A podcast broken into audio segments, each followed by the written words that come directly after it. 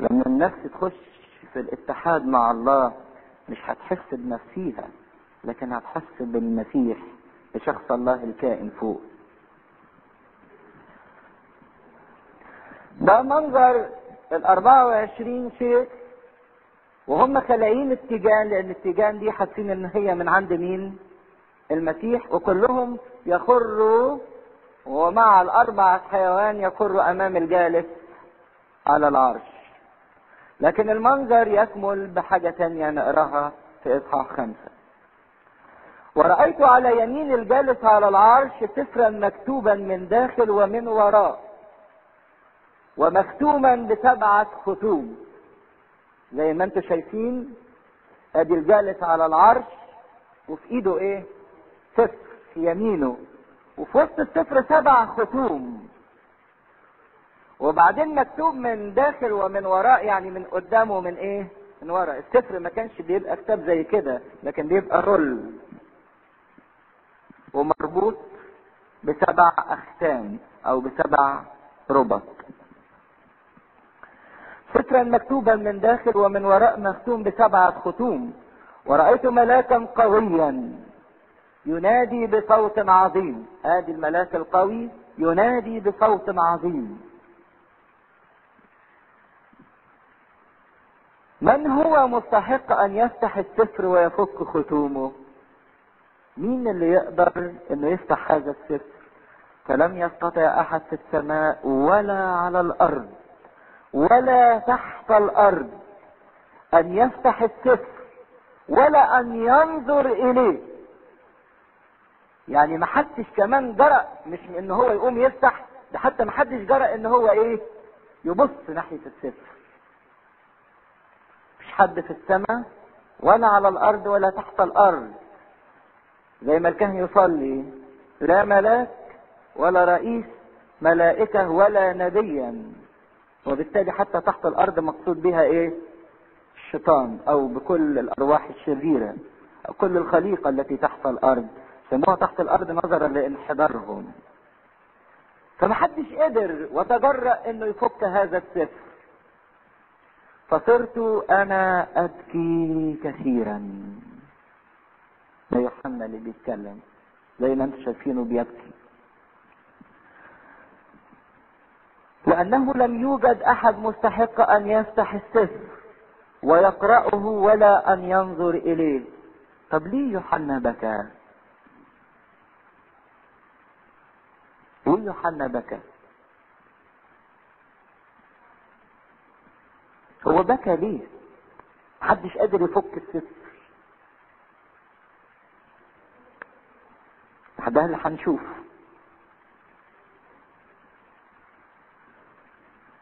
السفر ده بيمثل؟ ها؟ خلاص العالم خلاص الكنيسة. مختوم بسبع ختوم. لكن يوحنا بكى. خدوا بالكم إن الأحداث دي أحداث حالات روحية ما هياش أحداث ثمنية لأن المفروض إن المسيح كان إيه؟ فك الإيه؟ اجسام لكن يوحنا بكى لأن هو أصلا مكلف إنه يكتب.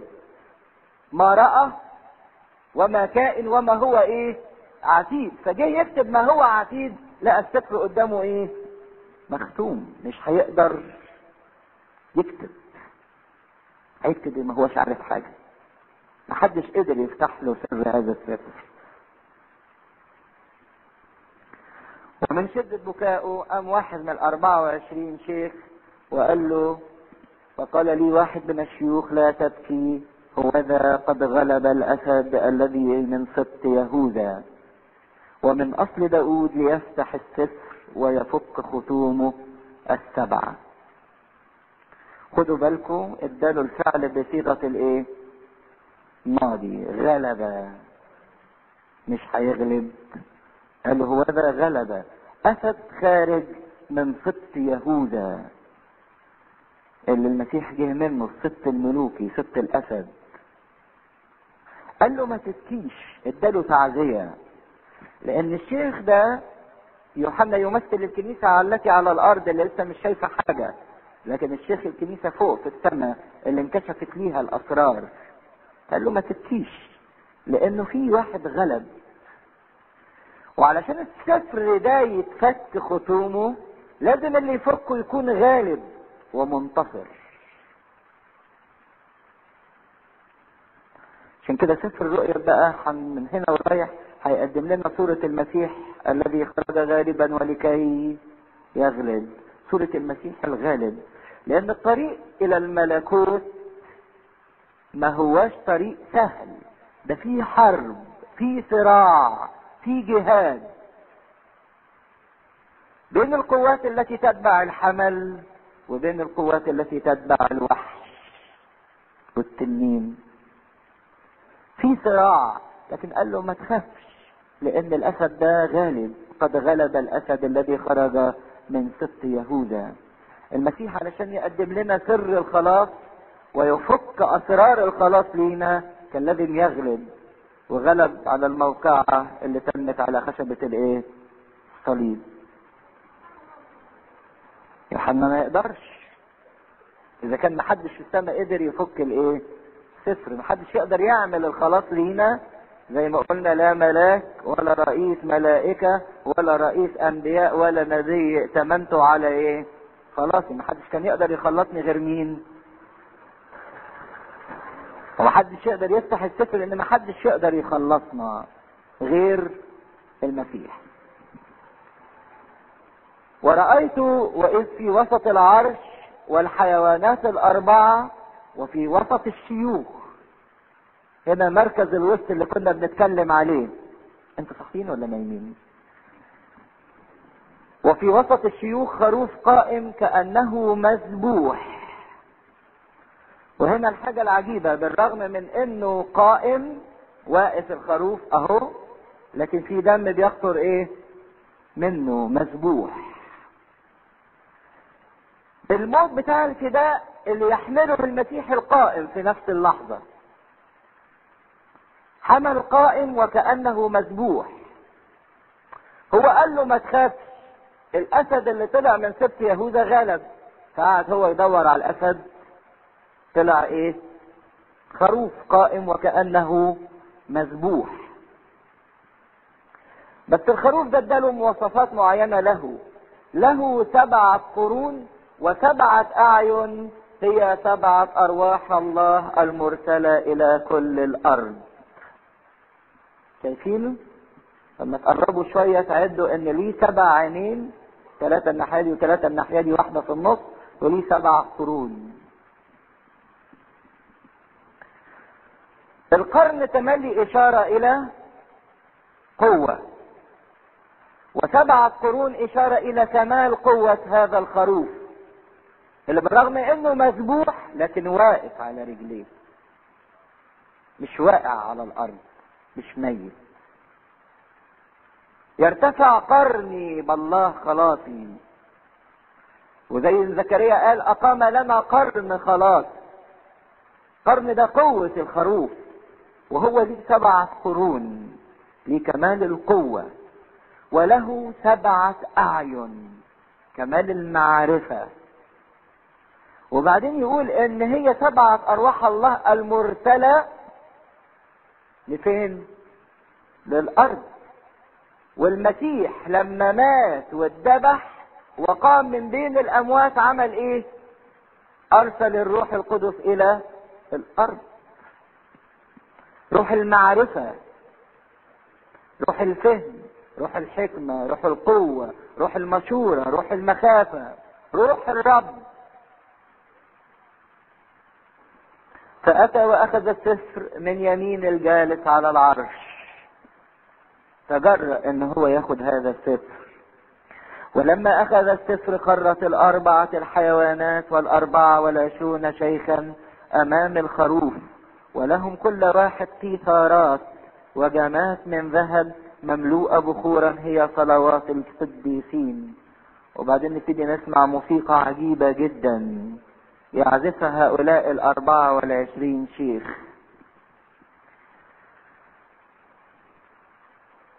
وهم يترنمون ترنيمة جديدة. قائلين مستحق أنت أن تأخذ السفر وتفتح خطومه لأنك ذبحت واشتريتنا لله بدمك من كل قبيلة ولسان وشعب وأمة. ترنيمة جديدة. بروح جديدة. زي ما بيدعونا المزمور سبحوا الرب تسبيحا جديدا أو رنموا للرب ترنيمة جديدة. ترنيمة الفداء مستحق. إن أنت تاخد السفر وتفتحه. لانك ذبحت واشتريتنا بدمك يا سلام لو الآية دي اتحفظت وكل يوم نقولها للمسيح إلهنا. لأنك ذبحت واشتريتنا بدمك إن الإنسان يحس كده إن المسيح اشتراه بدمه. قدم دمه من أجله. ده مش بس ذبح واشترانا بدمه وافتدانا بدمه ودفع ثمننا دمه لكن جعلنا ملوكا وكهنا لإلهنا. ما اشتراناش علشان يستعبدنا لكن اشترانا من أجل أن يجعلنا ملوكا. ورثة للملكوت لينا سلطان لينا مجد ولينا كرامة. قد إيه الإنسان بيضيع مجده وكرامته لما بيعيش في الخطية؟ وقد إيه الإنسان بياخد من مجده وكرامة لما بيلتصق بالله؟ وتفتح ختومه لأنك ذبحت واشتريتنا لله بدمك من كل قبيلة ولسان وشعب وأمة. مسيح العالم كله مش مسيح شعب واحد. شعب إسرائيل الشعب المختار. لكن مسيح العالم كله مسيح الأمم. وجعلتنا لإلهنا ملوكا وكهنة فسنملك على الأرض. ونظرت وسمعت صوت ملائكة كثيرين حول العرش والحيوانات والشيوخ وكان عددهم ربوات ربوات وألوف ألوف. قائلين بصوت عظيم مستحق هو الخروف المذبوح أن يأخذ القدرة والغنى والحكمة والقوة والكرامة والمجد والبركة. عدهم تلاقوهم إيه؟ سبعة طب إيه الفرق بين القدرة والقوة؟ عشان في بعض الناس تفتكر إن الكلام بيتكرر. إيه الفرق بين القدرة والقوة؟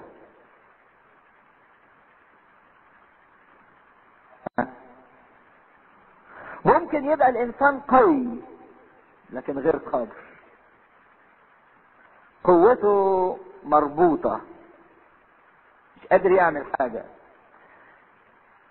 في مرة كان أرمية بيعاتب ربنا بيقول له أنت كجبار لا يستطيع أن يخلص. بيقول لربنا أنت جبار لكن مش عايز تعمل حاجة مش قادر تخلصنا. فقال له لا ده أنا أخلصك قوي. قال له أنت جبار. أه في قوة لكن مش قادر تخلصنا ليه؟ فابتدى يعلن له ان هو هيصنع له خلاص. فهنا التسبيحة السباعية القدرة والغنى إن الله عنده فيض ولكن مع هذا الفيض فيه حكمة. وزي ما في سفر الأمثال يقول إنسان غني أو في كرامة ولا يفهم يشبه الايه؟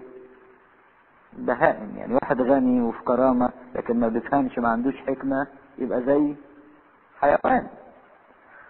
لكن الله كله في صفاته مطلقة وهذه الصفات تعطى لينا. كده؟ ادانا من حكمته وادانا من قوته وادانا من كرامته ومن مجده ومن بركته.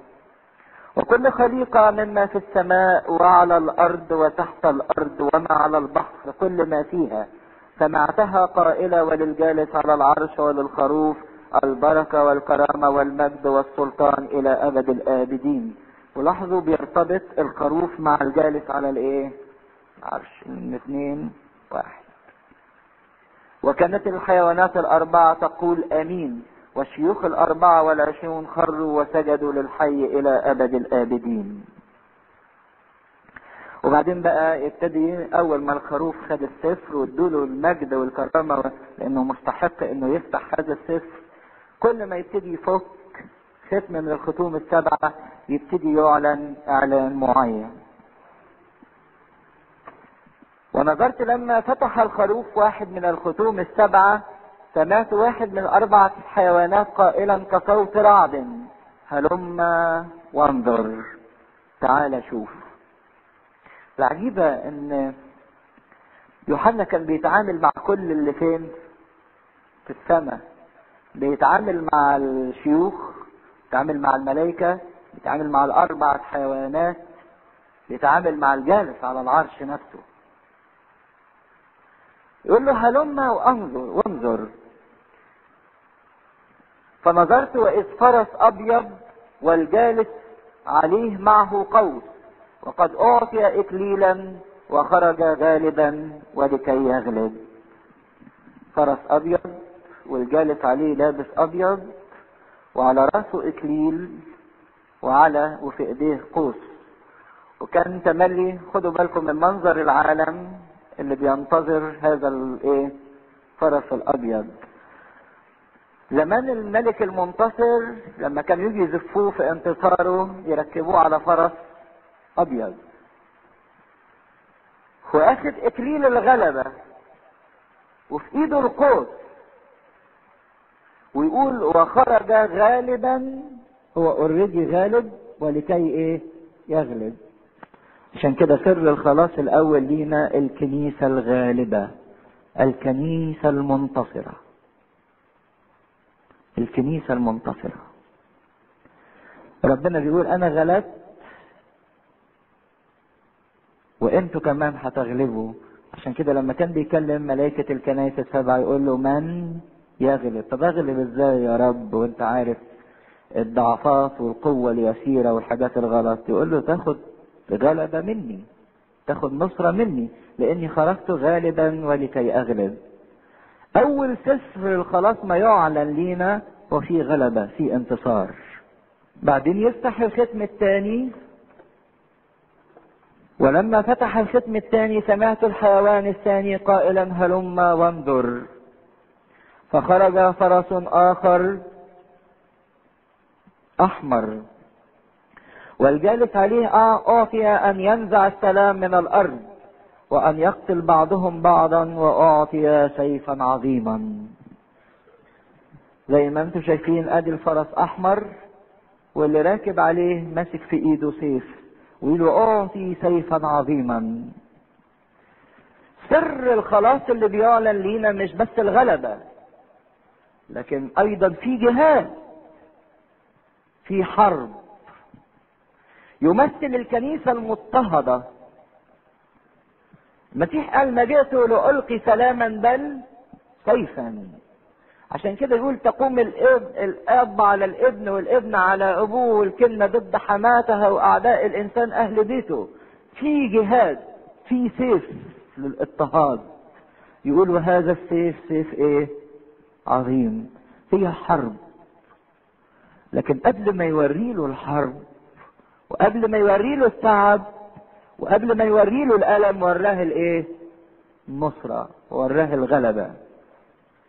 فكان الفرس الثاني أو الختم الثاني الموجه إلى الأرض.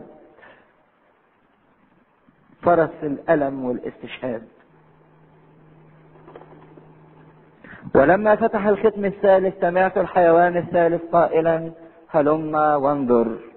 فنظرت وإذ فرس أسود والجالس عليه معه ميزان في يده. وسمعت صوتا في وسط الأربعة الحيوانات قائلا ثمنية قمح بدينار وثلث ثما... وثلاث ثماني شعير بدينار وأما الزيت والخمر فلا تضرهما. ما هو بيعلن سر خلاص الكنيسة. بعد الاضطهاد هتيجي ظلمة المعرفة والجهل البدع والهرطقات الآراء الشخصية. عشان كده شبهها بفرس اسود ظلمة. وبعدين قال إن هذا الوقت هيكون فيه جوع شديد جدا. كل حاجة هتبقى بالإيه؟ بالميزان. عشان كده رسم الفارس اللي عليه في إيده ميزان. وبعدين يقول ثمنية قمح بدينار. ثمنية قمح ده مكيال يعمل رغيف. والرغيف ده بإيه؟ بدينار ودينار ده كان أجرة العامل في اليوم. فمعنى إن هياخد أجرته مجرد رغيف العيش فقط. وثلاث ثماني شعير بدينار. القمح ده العيش يعني الغالي بتاع الناس الغناي. والشعير ده الخبز بتاع الناس الايه؟ الفقراء. عشان كده يقدر يجيب بيه ثلاث فيلات يعني أكل ثلاثة بإيه؟ بدينار. رمز للجوع الروحي وعدم المعرفة. في أوقات كده كانت الكنيسة مرت بيها ما كانش فيه معرفة روحية. كان فيه جوع فقر روحي. بالرغم إن في الجوع الروحي ده لكن قال له أما الزيت والخمر ما تجيش ناحيتهم. اشمعنى الزيت والخمر؟ ها؟ الزيت ده رمز للإيه؟ للروح القدس. والخمر سر التناول جسد ودم الإيه؟ المسيح. فقال لهم دول محدش يقدر يمسهم. لا تضرهم لأن هم دول اللي هيحفظوا العالم. نعمة الروح القدس وجسد ودم المسيح. عشان كده برغم إن كان في فقر روحي وجهل وهرطقات وبدع لكن ما قدروش يمسوا عمل الروح ولا عمل جسد ودم المسيح. ولما فتح الختم الرابع سمعت صوت الحيوان الرابع قائلا هلم وانظر. فنظرت واذ فرس أخضر والجالس عليه اسم الموت. والهاوية تتبعه وأعطي سلطانا على ربع الأرض أن يقتل بالسيف والجوع والموت وبوحوش الأرض. فرس ده بقى عجيب شوية. لونه أخضر لكن الموت والهاوية إيه؟ اللون الأخضر ده رمز حياة. يظن أنه يستطيع أن يقدم حياة. لكن في الأصل الموت والهوية إيه؟ تتبعه. وبعدين خد سلطان على ربع سكان الأرض. يقتل بالسيف وبالوجوع وبوحوش الأرض. هي كلمة أخضر جد في الإنجليزي بيل يعني باهت. لأن اللون الباهت ده عارفين لما واحد يجي يقرب يموت يبقى لونه إيه؟ باهت. ما بيبقاش فيه اللون الوردي أو الأحمرار بتاع الدم يبقى عنده شحوب. فاللون الباهت ده مرتبط بالموت. هو وعد بان لونه أخضر يدي حياة لكن في واقع الأمر هو ما يقدرش يقدم غير الموت والإيه؟ والهاوية. طبعا في آراء كتيرة اتقالت عن هذا الفرس لكن حتى برغم إن الفيلم ده معمول في أمريكا لكن لما جه رسم الفارس عليه رسمه في إيه؟ مين صاحي محمد. فرسموا بهذا المنظر. هو وعد بالحياة. مش بيقولوا إن هو دين الحياة. هو وعد بالحياة. ينظم شؤون الحياة. لكن يقول الموت والهاوية تتبعه. وأخذ سلطان على ربع الأرض. وهم بالظبط ربع السكان. لكن يقول يقتل بالإيه؟ بالسيف. انتشر بالسيف. قد يكون هو أو قد يكون أي شيء آخر لكن الختم ده لما اتفتح اتفتح بأنه يكشف أن في وعد بالحياة لكن في الأصل ده مش حياة دي موت وإيه؟ وهاوية. فرس التاني اللون الأحمر الاستشهاد جه اللي وراه أسود يعني لابس حداد عليه. جه اللي وراه اللون الباهت أو اللون الأخضر. ولما فتح الختم الخامس رأيت تحت المذبح نفوس الذين قتلوا من أجل كلمة الله ومن أجل الشهادة التي كانت عندهم وصرخوا بصوت عظيم قائلين حتى متى أيها السيد القدوس والحي؟ لا تقضي وتنتقم لدمائنا من الساكنين على الأرض. فأعطوا كل واحد ثيابا بيضا وقيل لهم أن يستريحوا زمانا يسيرا أيضا حتى يكمل العبيد رفقائهم وإخوتهم أيضا العتيدين العتيدون أن يقتلوا مثلهم. فتح الختم الخامس بقى منظر جميل قوي. فاكرين مذبح المحرقة بتاع خيمة الاجتماع؟ أهو. وشاف نفوس الذين قتلوا من أجل الشهادة ومن أجل كلمة الله سواء في العهد القديم أو في العهد الجديد تحت المذبح. وعشان كده الكنيسة في الأصل الطقس بتاعها ما تقدرش تبني كنيسة وتعمل مذبح إلا على رفات أو أجساد الإيه؟ الشهداء والقديسين. زمان لأن كان في شهداء كتير فكانوا ياخدوا رفات شهيد وإيه؟ ويبنوا عليه كنيسة من هذا المنظر.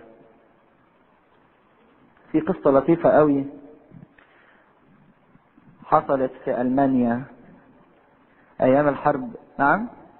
أيام الحرب العالمية الثانية.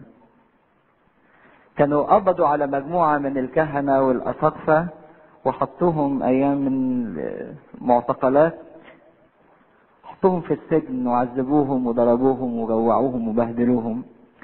وبعدين الناس دي وهي في السجن حبت جري عيد الميلاد. فعايزين يصلوا قداس عيد الميلاد. كانوا بيدوا لكل واحد لقمة عيش كل ثلاث أيام. فقرروا إن في واحد يتبرع بأكله ويقعد من غير أكل لمدة ثلاث أيام وياخدوا العيش ده ويعملوا إيه؟ قربانة. وبعدين واحد هرب لهم كاس نبيت. وبعدين حبوا يصلوا ما لقوش ترابيزة. فجه واحد من الاساقفة قال لهم أنتوا عايزين ترابيزة ليه؟ أنا هنام. حطوا الحاجة على إيه؟ على صدري لأن أنا اتحولت لإيه؟ لمذبح. وفعلا صلوا القداس على صدر الأسقف. فدول منظر للناس الشهداء اللي واقفين بس بيطلبوا طلب غريب من ربنا. بيقولوا له حتى متى؟ لا تنتقم لدمائنا من الساكنين على الإيه؟ على الأرض. بس نغمة عجيبة مش أخدين عليها. من إمتى الناس دي اللي بنقول بتشفع هي بتنطق بالايه بالانتقام لو تلاحظوا التعبير يقولوا لربنا إيه؟ حتى متى أيها السيد القدوس والحق؟ هم مش طالبين الانتقام لأنهم بيكرهوا اللي على الأرض. لكن طالبين الانتقام لكي تتم صفات الله. القدوس والإيه؟ حق. العادل. لأن لو ربنا ما أدبش وما انتقمش يبقى فقد عدله. فقد عدله. لكن لازم يا رب لأن الكون لو أنت ما أدبتش ولو أنت ما انتقمتش يبقى ما أنتش كامل في عدلك. لكن أنت القدوس والحق. أنت يا رب بقى تتم النهاية. فبعت لهم ملاك وقال لهم استنوا خدوا ثياب بيض أدي الملاك عمال ماسك في إيديه إيه؟ ثياب بيض البسوها واستريحوا زمانا يسيرا حتى يكمل العبيد. رفاءكم. لحد ما يكمل العدد. لحد ما يكمل العدد المنتظر. سابوا البيض دي إيه واحد كده لما يلبس جلابية بيضاء يبقى بيرتاح فيها. اللون الأبيض ده بيدي إيه؟ راحة. فعشان كده قال لهم استريحوا. لسه في فترة انتظار. حتى يكمل العبيد رفقاءكم. ليا وقت معين أنا هنفذ فيه عدلي والكلام اللي أنا قلته هيتم. عشان كده في الختم الخامس فترة ترقب. إمتى يا رب الكلام اللي أنت قلته يتم؟ فقال له في الختم السادس نبتدي في النهاية. لأن إحنا مهما كنا فنحن إيه؟ عبيد وشغلتنا فوق في السماء خدمة. يقول يخدمون الحي إلى أبد الآبدين. لكن عبيد من نوع مخصوص. مش عبيد بالأجرة ولا عبيد بالخوف لكن عبيد بالمحبة. بولس عبد يسوع الإيه؟ المسيح. عارفين القصة دي؟ برغم إن المسيح قال لا أعود أسميكم عبيد لكن بولس كان يصر إن هو يسمي نفسه إيه؟ عبد ليه؟ منظر بتاع سفر الخروج لما قلنا إن العبد لما يحب سيده وفي سنة الإبراء السنة السابعة المفروض إنه يطلع حر لكن العبد يقول له أنا حبيتك ومش عايز أسيبك عايز أفضل معاك للأبد يقوم ياخده ويعمل له إيه؟ يخرم إيه؟ ودنه ويقول له أنت بقيت ليا إلى الإيه؟ أبد هو العبد كان المفروض يخرج من حقه إنه يطلع حر لكن ده بإرادته بحريته بيقول له أنا عايزك عايز أقعد معاك ونظرت لما فتح الختم السادس وإذ زلزلة عظيمة حدثت والشمس صارت سوداء كمسح. شايفينها؟ الشمس أهي. كمسح من شعر والقمر صار كالدم. أو هناك؟ ونجوم السماء تساقطت سقطت إلى الأرض كما تطرح شجرة التين سقاطها إذ هزتها ريح عظيمة والسماء انفلقت كدرج ملتف. زي ما تلف الرول كده وكل جبل وجزيرة تزحزح زلزلة من موضعهما وملوك الأرض والعظماء والأغنياء والأمراء والأقوياء وكل عبيد وكل عبد وكل حر أخفوا أنفسهم في المغاير وفي صخور الجبال وهم يقولون للجبال والصخور اسقطي علينا واكفينا من وجه الجالس على العرش وعن غضب الخروف. وتلاحظوا هنا إن الجالس والخروف إيه؟ مع بعضهم لأنه قد جاء يوم غضبه العظيم ومن يستطيع الوقوف. ختم السادس اللي هو قبل النهاية. لما يأتي المسيح كديان. غضب الله المعلن. على كل خطايا الناس وعلى كل آثامهم وعلى كل شرورهم. اللي بصوا لله كأنه إله ميت ملوش وجود. اتصرف وكأن الله غير موجود. غلط وعمل خطيته وشهوته وظلمه وكبرياءه. ما واحد بيغلط بيقول إن الله غير موجود. فقال لهم لا أنا مش إله ميت أنا إله حي موجود. إن كان في العالم بره عمال الامتداد يتسع بأنهم يتعاملوا مع إله ميت ليس له وجود. فاكرين ربنا ده يعني مالوش حاجة. لكن هتيجي اللحظة اللي الله يعلن فيها غضبه واللي يعلن فيها دينونته. قال لهم في الختم الخامس استنوا شوية. لكن في لحظة كل الشمس تظلم والقمر يتحول لدم والنجوم تتساقط والجبال تتزلزل والسماء تلتف كدرج ودول كل العظماء والأغنياء والعبيد والأحرار يستخبوا في الشقوق والمغاير اخفينا من وجه غضب الجالس على العرش والخروف.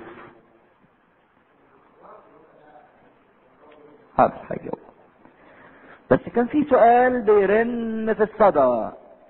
من يستطيع الوقوف؟ مين اللي يقدر يقف في وش كل الحاجات دي ويقف في وجه غضب الله؟ مين اللي يقدر؟ صح سبعة يعلن لنا عن اللي هيقدروا يقفوا. وبعد هذا رأيت أربعة ملائكة واقفين على أربع زوايا الأرض.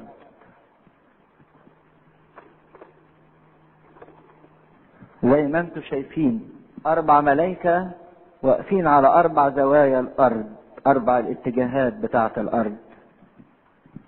واحد خايب يقوم طالع كده وقايل يعني شوف الكتاب المقدس ده مش صح ليه؟ لأنه يتعارض مع العلم. لأن العلم قال إن الأرض إيه؟ كروية. لكن هنا بيقول زوايا الإيه؟ حاجة خايبة يعني.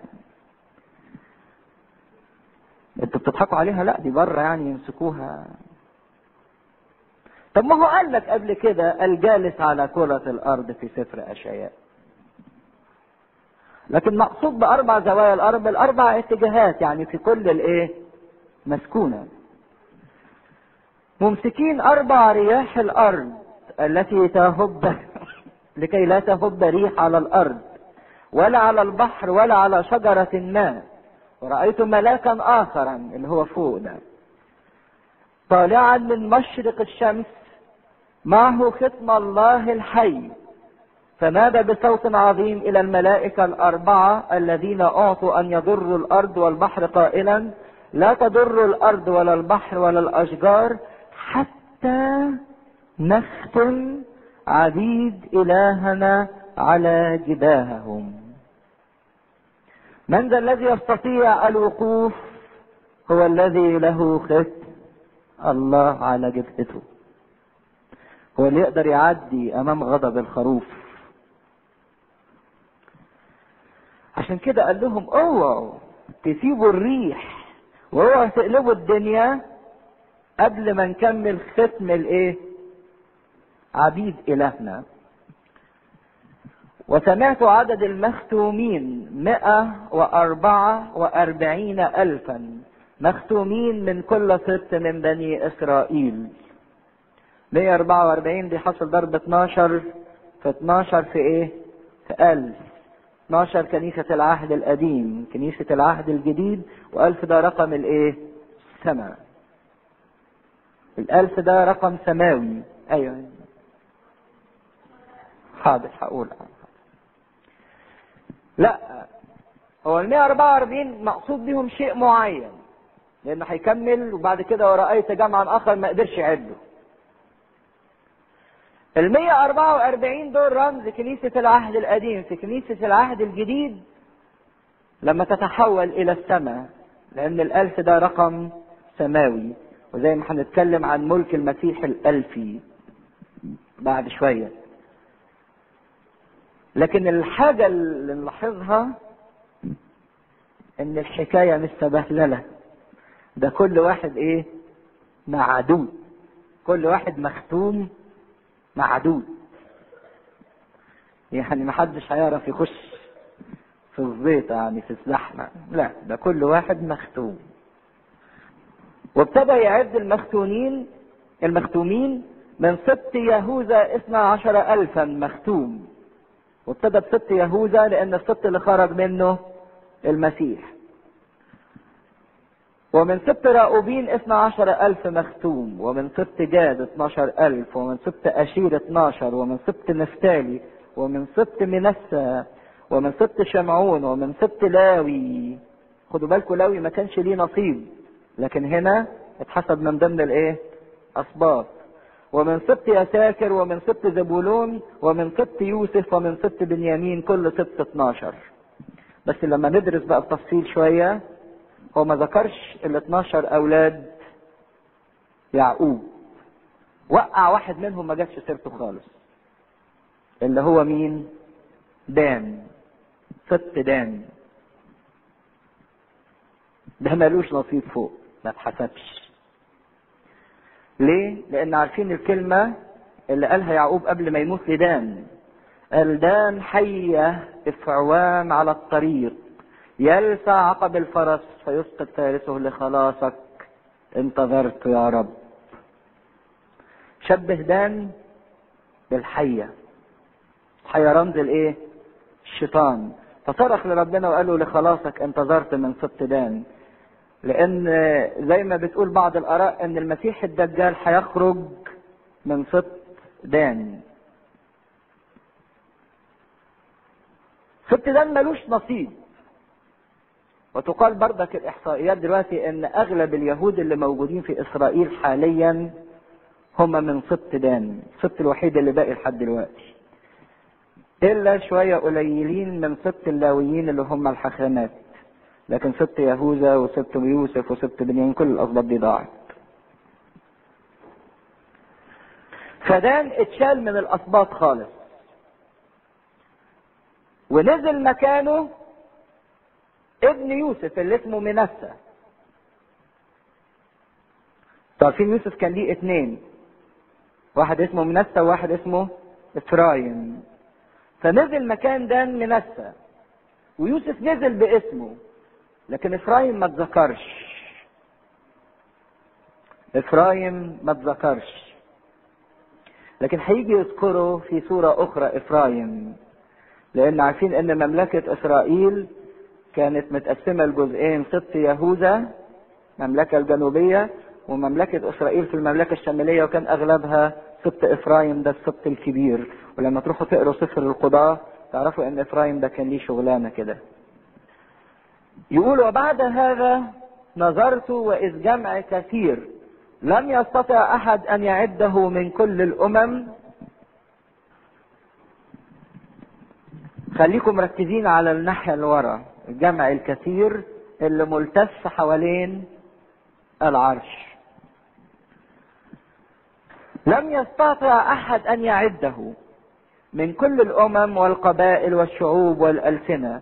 واقفون أمام العرش وأمام الخروف متسربلين بثياب بيض وفي أيديهم زعف النخل. وهم يصرخون بصوت عظيم قائلين الخلاص لإلهنا الجالس على العرش والخروف. وجميع الملائكة كانوا واقفون واقفين حول العرش والشيوخ والحيوانات الأربعة خروا أمام العرش على وجوههم وسجدوا لله قائلين أمين البركة المجد والحكمة والشكر والكرامة والقدرة والقوة تسبح السباعية. لإلهنا إلى أبد الآبدين أمين. وأجاب واحد من الشيوخ قائلا لي هؤلاء المتسربلون بالثياب البيض. من هم ومن أين أتوا؟ فقلت له يا سيد أنت تعلم. فقال لي هؤلاء هم الذين أتوا من الضيقة العظيمة وقد غسلوا ثيابهم وبيضوا ثيابهم في دم الخروف. من أجل ذلك هم أمام عرش الله يخدمونه نهارا وليلا في هيكله والجالس على العرش يحل فوقهم. لن يجوعوا بعد ولن يعطشوا بعد ولا تقع عليهم الشمس ولا شيء من الحر لأن الخروف الذي في وسط العرش يرعاهم. ويقتادهم إلى ينابيع ماء حية ويمسح الله كل دمعة من عيونهم. نقف وقفة حلوة هنا قوي حوالين الألوف دي اللي محدش قدر يعدها. أهم ميزة كانت بتميز هؤلاء الألوف إيه؟ ها؟ إن هم لابسين ثياب بيض